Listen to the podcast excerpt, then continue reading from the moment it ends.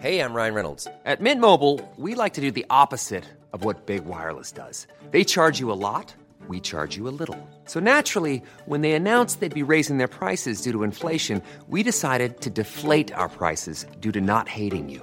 That's right. We're cutting the price of Mint Unlimited from $30 a month to just $15 a month. Give it a try at mintmobile.com slash switch. $45 upfront for three months plus taxes and fees. Promo rate for new customers for limited time. Unlimited more than 40 gigabytes per month. Slows. Full terms at mintmobile.com.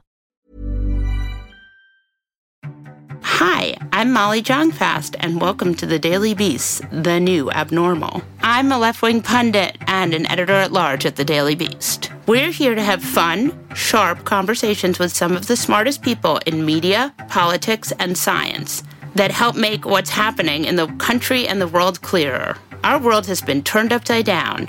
On the new abnormal, we'll talk about the people who got us into this mess and figure out how to get ourselves out of it. And I'm producer Jesse Cannon. I'm here to make sure things don't go too far off the rails. Today's episode is short, but boy, is it packed with interesting stuff. First, we're going to talk to Congressman Adam Schiff, who, of course, represents California's 26th district and sits on the January 6th Commission, and is, of course, the author of Midnight in Washington How We Almost Lost Our Democracy and Still Could. Then we'll talk to NBC News digital reporter John Allen, who also authored the book Lucky How Joe Biden Nearly Lost the Presidency. John Allen! Molly Jong-Fast, queen of the podcast. Welcome back to the new abnormal. We are friends, so you will not be mad at me when I give you a very hard time. Is it about how I look on television when I have like too much facial hair growth? No. You'll always look gorgeous to me. No, I Thank you. want to talk to you about the media's coverage of Build Back Better and the American Rescue Plan. I have been watching television this morning, cable television, while trying to figure out what's going on. And I think that the mainstream media is being kind of unfair, almost like a little bit hostile. The mainstream media hostile? I don't think anyone would believe you. I don't think anyone would agree. The Biden White House wouldn't agree with you that the mainstream media is hostile. The Trump White House wouldn't agree. No, everybody would agree with you that the mainstream Okay. media often sounds hostile. What I want to talk about is when we're recording this right now, Biden has given a speech where he has said, We have the framework. Numerous Democrats have come out and said, We have the framework. I've watched a number of pretty tense interviews with members of the media who have got have tried to get Democrats to say they're not going to vote for it until they see what's in it. It's not clear if Pelosi's going to do a vote today. Where are we here? Let's start with the two senators, Manchin and Sinema. What they want right now, which is the same thing as what Democratic leaders in the House and the Senate and President Biden want, is for that infrastructure bill to become law. Biden has talked about, or the White House has talked about his, you know, Europe trip and how, you know, having some of this stuff set for his Europe trip is is a big deal. But the real political driver on this, because there's no actual deadline, the real po- political driver is uh, the Virginia gubernatorial race next Tuesday. And there's a belief that it, it is helpful for moderates to have the infrastructure bill signed, sealed, and delivered, for and, and specifically for Terry McAuliffe, who you know probably defines himself as progressive on some days, but is generally thought of as a, a fairly moderate establishment Democrat. So there's that impetus, right? And certainly for Manchin and Sinema, they want to get the infrastructure bill done whenever they can get it done. there's a lot of feeling in the pundit class that if this gets passed, it will help Terry McAuliffe in Virginia. Right. That's the that's sort of the the conventional wisdom. Is there anything tangible that people are going on, or just No, it's just a feel. Look, McAuliffe has asked the White House to move on the infrastructure bill. Certainly, his camp believes that it's helpful to him. I think they probably believed it would have been more helpful a month ago than it is now. But uh, you know, no, there's no empirical evidence of that. It's simply what they think. You know, what the people around him think. Now, if you're Manchin and Sinema, you want to get this infrastructure bill on. and so when the framework, when the White House comes out and says, "Hey, there's a framework," you are going to say the most positive thing you possibly can about that framework. And so that's what we're seeing, right? Sinema came out and said, look, we made some progress. I look forward to getting this done. That does not mean she has signed off on the Build Back Better bill, but the idea is to try to get progressives comfortable with the idea that uh, they're not going to lose the Build Back Better bill if the infrastructure bill becomes law. do you think that happened today? I don't think that they bought it. That doesn't mean that they won't vote for the infrastructure bill if it goes to the floor. Right? That is to say, like, I don't think they're convinced that, like, Sinema and Manchin are going to do what progressives want on a reconciliation bill. That's a different question than, like, how do you vote if the president's infrastructure bill is on the floor?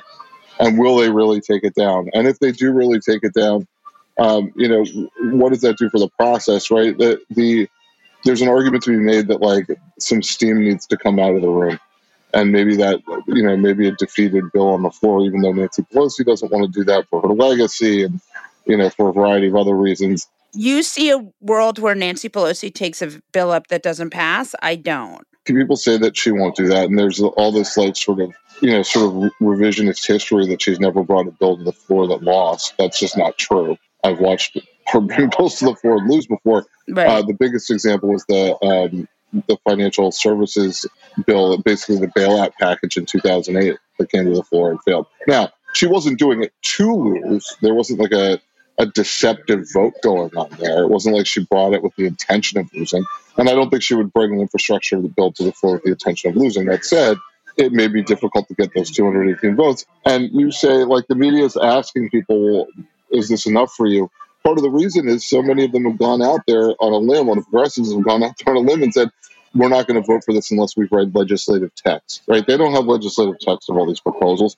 They are literally dropping tax, like complicated tax policies into this framework at the last possible moment. That happens. I mean, that's what happened with Obamacare. I mean, you know, that's how le- a lot of legislation gets passed. It's like, you know, are we going to crash the economy with the debt ceiling? Are we going to? I mean, I feel like the the hostility that the mainstream media has towards this like i mean isn't that how it often goes yes the mainstream media's job is to point out the difference between what the uh, politicians with an agenda are saying and what the truth is so they will always sound less bullish about whatever than a politician who's trying to get the thing passed sounds. Right. Like the journalists don't, if they're doing their job right, they don't have a rooting interest, except to try to show the, the difference between what's being said and what the reality is. Right. But I do think you can see how Biden, he knows how to do legislation. He was in the Senate for a million years. Like, and part of it is kind of bullying people to go along with things. Yes, but right now he needs to be bullying the progressives and that's basically what he's doing. Right, like this is the moment at which the White House decided to roll, try to roll the progressives. And the question is, does it work? Right, and uh, you know we live in, in a in an era in which, um, you know, like thirty or forty years ago, uh, a president could legitimately say to a member of Congress, "If you don't go along, you will not have my support in your next election. You will not have the support of the party in the next election." Nobody cares about that anymore, right? Like, or at least it's a much smaller factor in their thinking. So, like the the tools that the White House has to um, lobby and bully and cajole and whatever, like they have disappeared. Earmarks are gone. I mean, all of these tools that they used to have are gone. And so, um, it's you really have to. It really either has to be that somebody agrees with you on the policy, or that your personal relationship with them is strong enough that they're willing to take some hits for you. But if you're one of the progressive leaders right now and you agree to go forward on this infrastructure bill and some of your other progressive leaders don't, they will then be able to point at you and be like, that that person's the traitor. Right? Like there's this whole incentive structure that is to be the most extreme, the most strident, whatever. I think the vast majority of the Democrats in both the House and the Senate would vote for pretty much anything that falls between 1.5 trillion and 3.5 trillion dollars and has some of the policies that have been discussed, right? Like they just want to get these things done. And it is Manchin and Sinema in the Senate, to some extent Bernie Sanders in the Senate, and the House progressives and a handful of House moderates in the House that are frustrating the desires of the White House and also uh, the vast majority of Democrats on Capitol Hill and the vast majority of Democrats in the country. So, what do you think happens now? We'll have to see, you know, because we're talking about this before the infrastructure bill comes to the House floor. We'll have to see, but one of the things that's very instructive about the scramble to get this framework done this week is how far away they are from actually nailing down the details that can get uh, both moderates and conservatives on board for the reconciliation bill.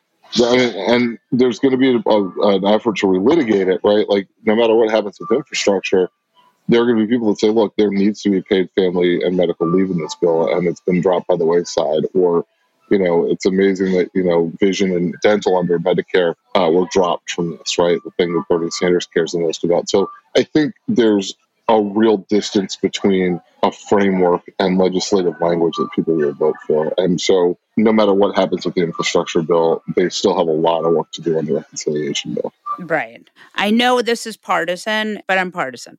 I'm on the opinion side, so so sue me. Um, but don't actually sue me. I listened to the Biden speech, and like it is amazing to me that Republicans are going to vote against all of these things that are mm. seemingly very good for their constituents. Yeah, welcome to America in the 21st century. Right? I mean, like high speed trains, climate stuff. I mean, who doesn't want that? Well, some of them are going to, I think some of them are likely to vote for the infrastructure bill, but if Pelosi brings it to the floor and it's a close vote, you could see that handful of Republicans hold back their votes to until the Democrats can get 218 on their own. But as far as the reconciliation bill goes, all of the Republicans are against it.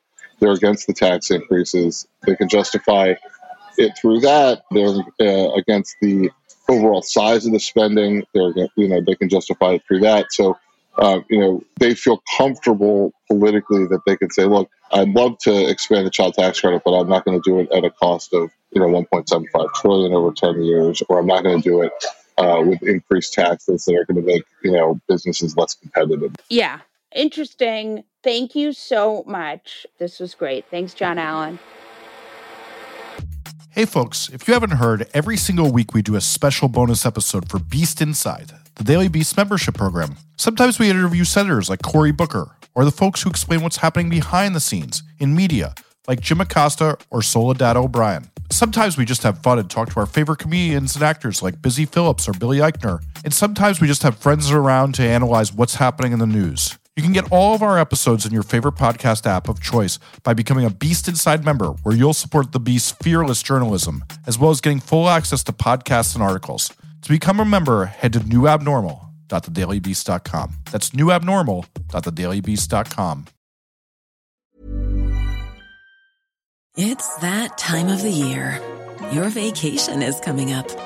You can already hear the beach waves, feel the warm breeze, relax, and think about work. You really, really want it all to work out while you're away. Monday.com gives you and the team that peace of mind. When all work is on one platform and everyone's in sync, things just flow wherever you are. Tap the banner to go to Monday.com. Life is full of what ifs, some awesome, like what if AI could fold your laundry? And some, well, less awesome, like what if you have unexpected medical costs?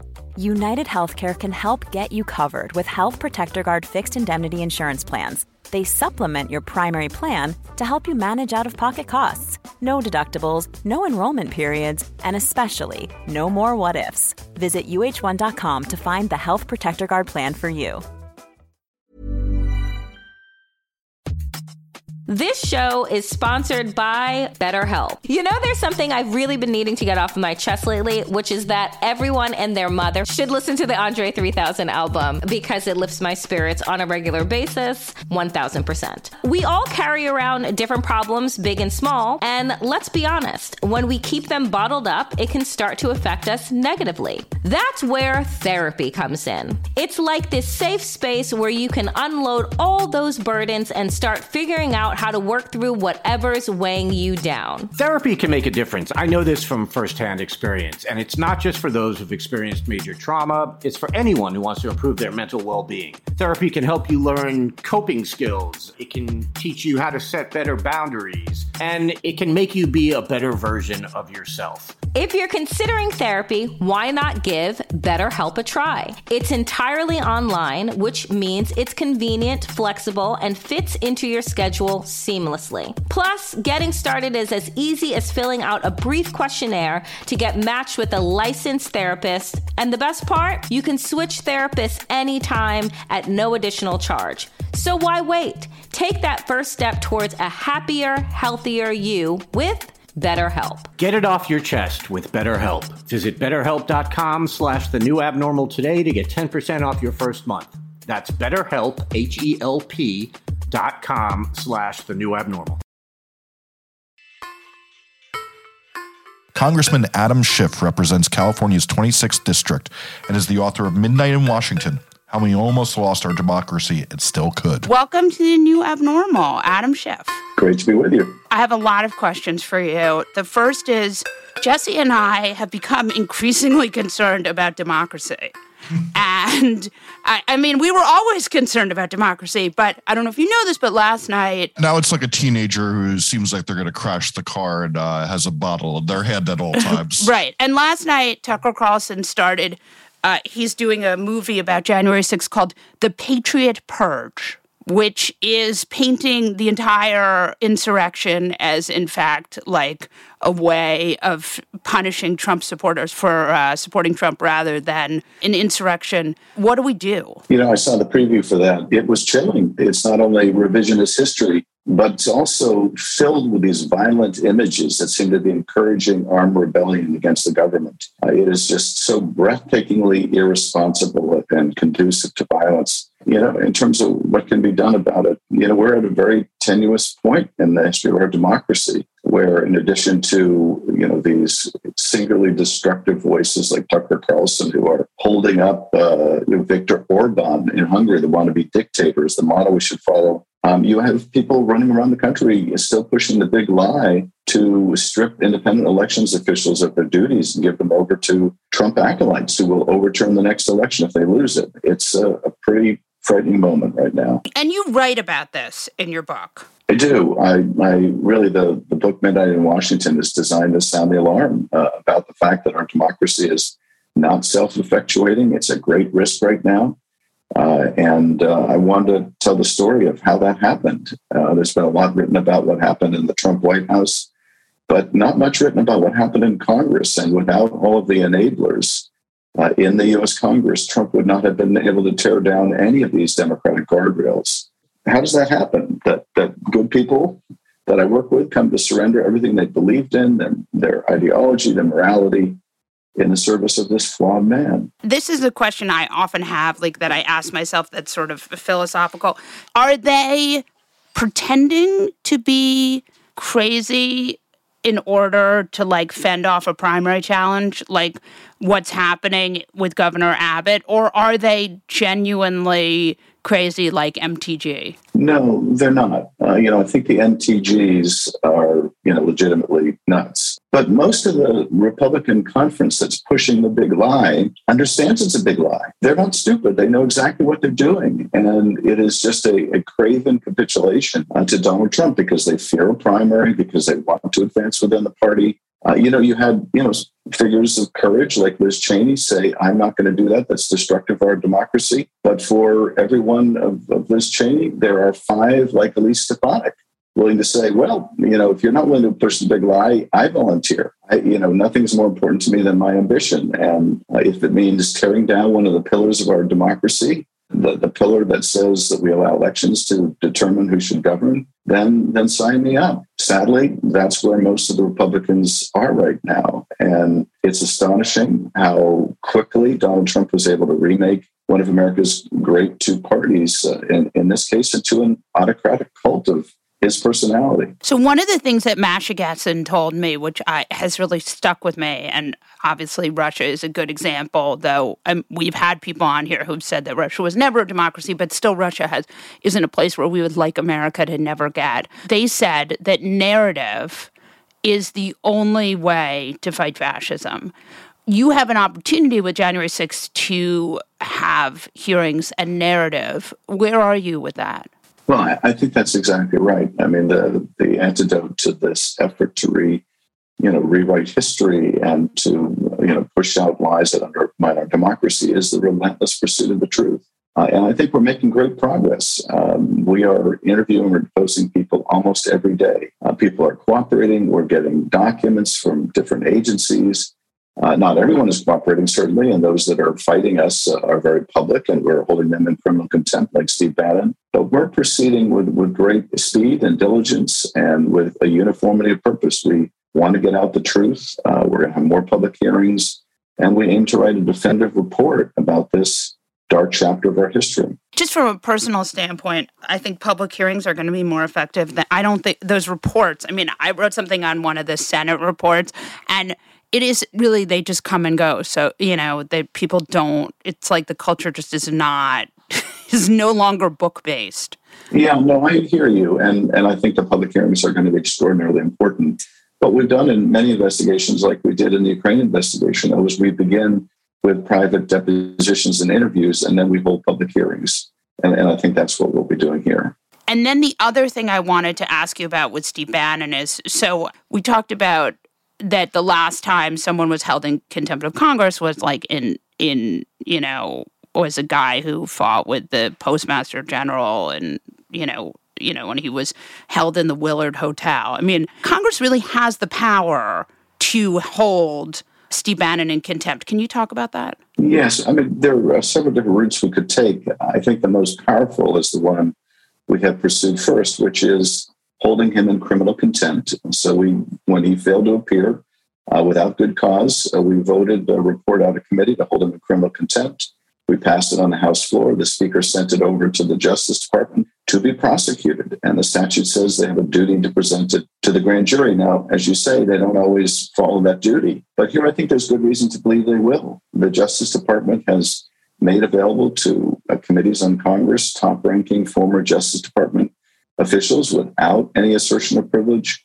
They're not asserting, asserting privileges uh, with respect to thousands of documents we're seeking uh, that were created uh, predominantly during the prior administration. And I think that Merrick Garland understands the need to reinstate the rule of law, that no one gets special treatment, that no one's above the law. Uh, there are the other alternatives, and I think what you may be referring to is the process of inherent contempt. We don't even need to refer to something to the Justice Department, but that's not a perfect remedy either, because now, for, for one thing, we don't have a jail anymore uh, to right. hold someone. Uh, and even right. if we did, uh, even if we did, you know, they would they would file a habeas corpus petition, and we would have to be litigating in the court anyway. But I think the fact that uh, we're we're seeking prosecution of Bannon has already had a salutary impact on other witnesses uh, in, in getting their attention and making sure they understand there are real consequences if they refuse. Right.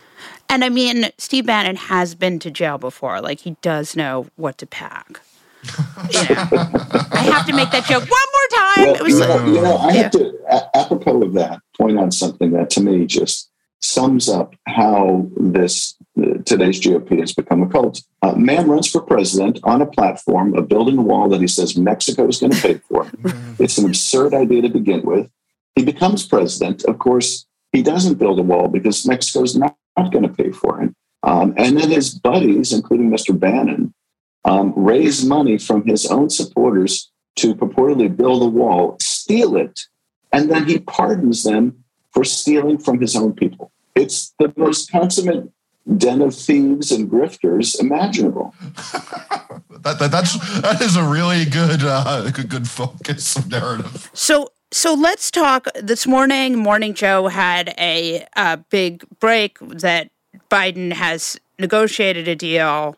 It's coming. You know, this is all done. We're going to have Build Back Better. Then, about a minute later, Jake Sherman, who does Punchbowl, uh, retweets Brendan Buck, who used to work for uh, Paul Ryan. It's not even believable spin. You'd have to not be following Congress to believe that there's really a deal. What's going on? Well, the short answer is I don't know whether we have a deal yet. Uh, I, you know, I think we've been narrowing in on an agreement. Whether we've got there yet or not, I, I really don't know. The president is going to be meeting with us. Uh, I think we'll get a good sense then. Um, but I, I, do have confidence that at the end of the day, and I don't know if it's today, but at the end of the day, we're going to get this done. Uh, and the combination of the human infrastructure, Build Back Better bill, the physical infrastructure bill, and the rescue plan are going to be combined the biggest investment we've made in the American people, uh, at least since the Great Society, if not since the New Deal. No, I, I mean, I agree. But it is interesting to watch this sort of, I mean, there's a lot of machinations going on, and it's clear that it's not, you know, but there is a certain amount of like, it strikes me that there's a certain amount of pundit hostility towards the deal. Yes, well, I, have been astonished actually listening to the coverage of it, um, which uh, you know has been so focused on, you know, what's the what's the number that they're going to assign to it, um, without really talking about what's in it and and the the impact it'll have on the country. Uh, you know, the I think the punditry is much more interested in sort of inside the beltway fighting than they are in what sweeping changes we're going to make for the country. Yeah, I think that's right. Again, I feel like we're up against this democratic messaging problem. Like Democrats are doing good things now. They need to be sure that Republicans don't take credit for it. Well, I, I think you're, you're right. I mean, we set expectations so high that even when we get this massive uh, investment done, we risk disappointing people that there's not even more in it. Right. Um, you know, one of my colleagues uh, summed it up so well when he asked me the other day, you know, what if I told you at the beginning of the year that we were going to pass a rescue plan that would lift half the kids in the country out of poverty, and we are going to pass a huge infrastructure bill to make long overdue investments in infrastructure, that we are going to pass a, a Build Back Better bill that was going to do all these things. What if I told you we are going to get that all done in the first year? What would you say? And I, I said, I would think that would be incredible. It would be an amazing record of achievement. Uh, and we're going to do all that. Uh, but uh, but I think we've raised expectations so high that uh, for some that may not be enough. I also think there's fundamental democratic messaging. Pro- you know that Demo- I mean Republicans are so committed to messaging. That's all they do. Yes, and and you know of course they've got uh, Fox and Newsmax and OAN, which are essentially state-run TV for the Republican Party, and it's easy to harmonize your message when you've got this huge megaphone that uh, that does nothing but try to allow their followers to live in an alternate world. So let's talk about a non-alternate world, which is California. I, I, let's not get carried away with that, Molly. Listen, ha- most of my family lives in California now. You fifth largest economy, practically its own country, and you guys are feeling the brunt of climate change before the rest of us in certain ways. What is going on in California? Well, I mean, you're absolutely right. We've had the hottest summer, I think, ever. We've had the driest temperatures uh, in 100 years. Our water supply is literally drying up. Our state is often on fire. And we are really feeling the effects of climate change. Uh, now we're trying to move aggressively as a state to dealing with this, uh, but you know we we can't wall ourselves off from the climate impacts of other states and other countries. And so it's a really, really scary situation in California and really around the globe. I'm hopeful that uh, we're going to have a major and I think unprecedented investment in the Build Back Better bill and attacking the problem of climate. And in my little lane in the intelligence committee, uh, we put a priority on making sure that the intelligence community is aware of the national security impacts of climate change. And you may have seen recently the community put out, uh, I, I think, a path breaking report of the national security dimensions to this problem. Uh, we're trying to uh, create an infrastructure within the intelligence community so that that work continues. Uh, but of course, that's just one little piece. The biggest piece is we need to invest in alternate technologies, alternate energy sources, uh, and wean the nation off of fossil fuels. So it's fire season in California, which is is the new thing. Talk to me about the Fire Guard. Fire Guard is a program uh, also that has its origins uh, in the uh, intelligence community and defense community, where we have these, these satellite capabilities of identifying when an incipient blaze begins. Uh, so that uh, we can tip and cue and alert firefighters to the presence of a new fire in a very specific location, and they can go put it out before it spreads. Now, this, this technology wasn't developed for the purpose of firefighting, but it's extremely useful uh, and powerful. And it has been a struggle, I have to say, to continue to get the uh, Defense Department to do this because they don't view it as part of their job description. Uh, but we, I think, we need to take a broader view of national security. Uh, you know, if people are dying from wildfires, then uh, this is a security imperative. So we have been continuing this program sort of one year at a time and I'm, I'm, looking to give it long-term stability. Yeah, I mean, this is like national service is my raison d'etre, not to be too pretentious, but like I do, obs- I'm sort of obsessed with the idea of American teenagers being able to do a year of national service. And this idea of a climate corps, I don't know if it's in the final bill or not, but is very cool. Do you see a world where that where that's an option for teenagers? I think it's a great idea. I love the idea, and I love the, the, the idea of youth service. And I think Teach for America has been brilliant, and uh, and a climate corps I think would similarly be a wonderful thing that young people would be excited about participating in. Um, you know, what I'm hearing is that it's not part of the Build Back Better bill. I wish it were. Um, but it, it, that's the kind of thing that I think could pass as a standalone measure uh, and, and, uh, and would just have so much uh, benefit to the planet and to young people. Yeah, no, I think that's right. Thank you so much for joining us. I hope you'll come back. I would love to come back. Great to talk with you. I love that cameo by your dog in the background. What's crazier than QAnon? More outlandish than Pizzagate? And scarier than a Mexican getaway with Ted Cruz? The answer is what the American right wing has planned next. Be one of the first to listen to Fever Dreams, the new podcast from the Daily Beast tracking the conspiracy slingers, orange acolytes, and straight up grifters pushing to retake power. Every Wednesday, hosts Swin Suebsaeng and Will Sommer check in on the movement of the radical right. Head to thedailybeast.com slash podcasts or your favorite podcast player to catch the first episode and get subscribed. That's Fever Dreams, which you can subscribe to wherever you get your podcasts. Molly Jong-Fast. Jesse Cannon. What's going on today? Lots of fuckery. I hear a little bow-tied twerp is at it again. He's got to know that what he's doing is destroying the country, right? He's pretty smart. The wager we have to do at this point is it's stupid to not think that they're trying to stoke a civil war or that stupid national divorce thing. Yeah. Tucker Carlson, he calls it the Patriot Purge. As he describes, the armed insurrection. I mean, the fuckery, motherfucking fuckery. Can I tell you what I hate about this? He's making a movie that's going to disparage the greatest movie franchise's name in the history of movies, The Purge. Oh, yeah, that's clearly the biggest problem there. You've really nailed it. Thank you. listen, listen, I have my priorities straight. Don't disparage the purge. Uh, also, democracy. That's kind of that kind of sucks too. We're all gonna die. Don't you find it really insane that Fox News Mega Leviathan is going along with this? I don't because I think they'll just go along with anything that. I mean, Tucker Carlson basically runs the network now, right? I mean, he's the boss. He's Lachlan Murdoch's boss. And Lachlan Murdoch doesn't care. And Rupert is 900 years old. And so together, Tucker Carlson just undermines democracy. And maybe he's psyched. Maybe he owns, you know, some company that's going to do very well in a American Civil War. But for those of us who are normal and sane, this whole thing is just a complete disaster. Are you saying he's gambling on that we're all going to eat frozen fish sticks in that's after right. the revolution? He's, doing, he's obviously doing this for the fish sticks. I mean, that's the only thing that makes sense. No, I mean, the whole thing is a complete and utter total nightmare. I mean, I don't know if you saw this polling yesterday, but a large percentage of the American people believe that, I mean, it's not a large percentage, it's about, it's about a third. A third of the American people don't really want democracy democracy anymore.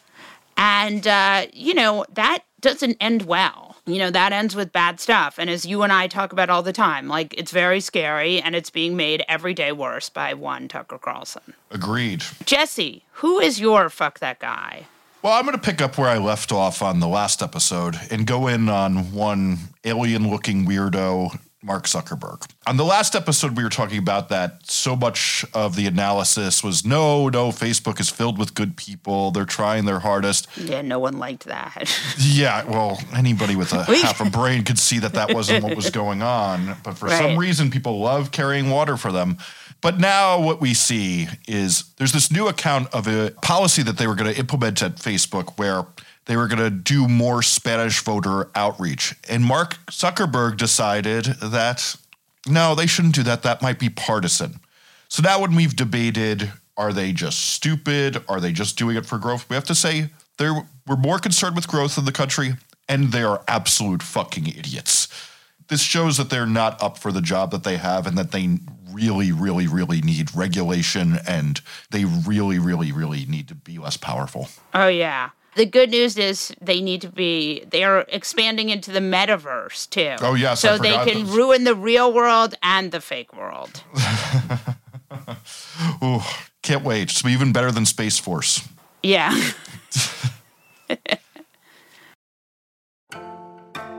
On that note, we'll wrap this episode of The New Abnormal from the Daily Beast. In future episodes, we'll be talking to smart folks from the Daily Beast and beyond from media, culture, politics, and science who will help us understand what's happening to our country and the world. We hope you'll subscribe to us on your favorite podcast app and share the show on social media. Thanks so much for listening, and we'll see you again on the next episode.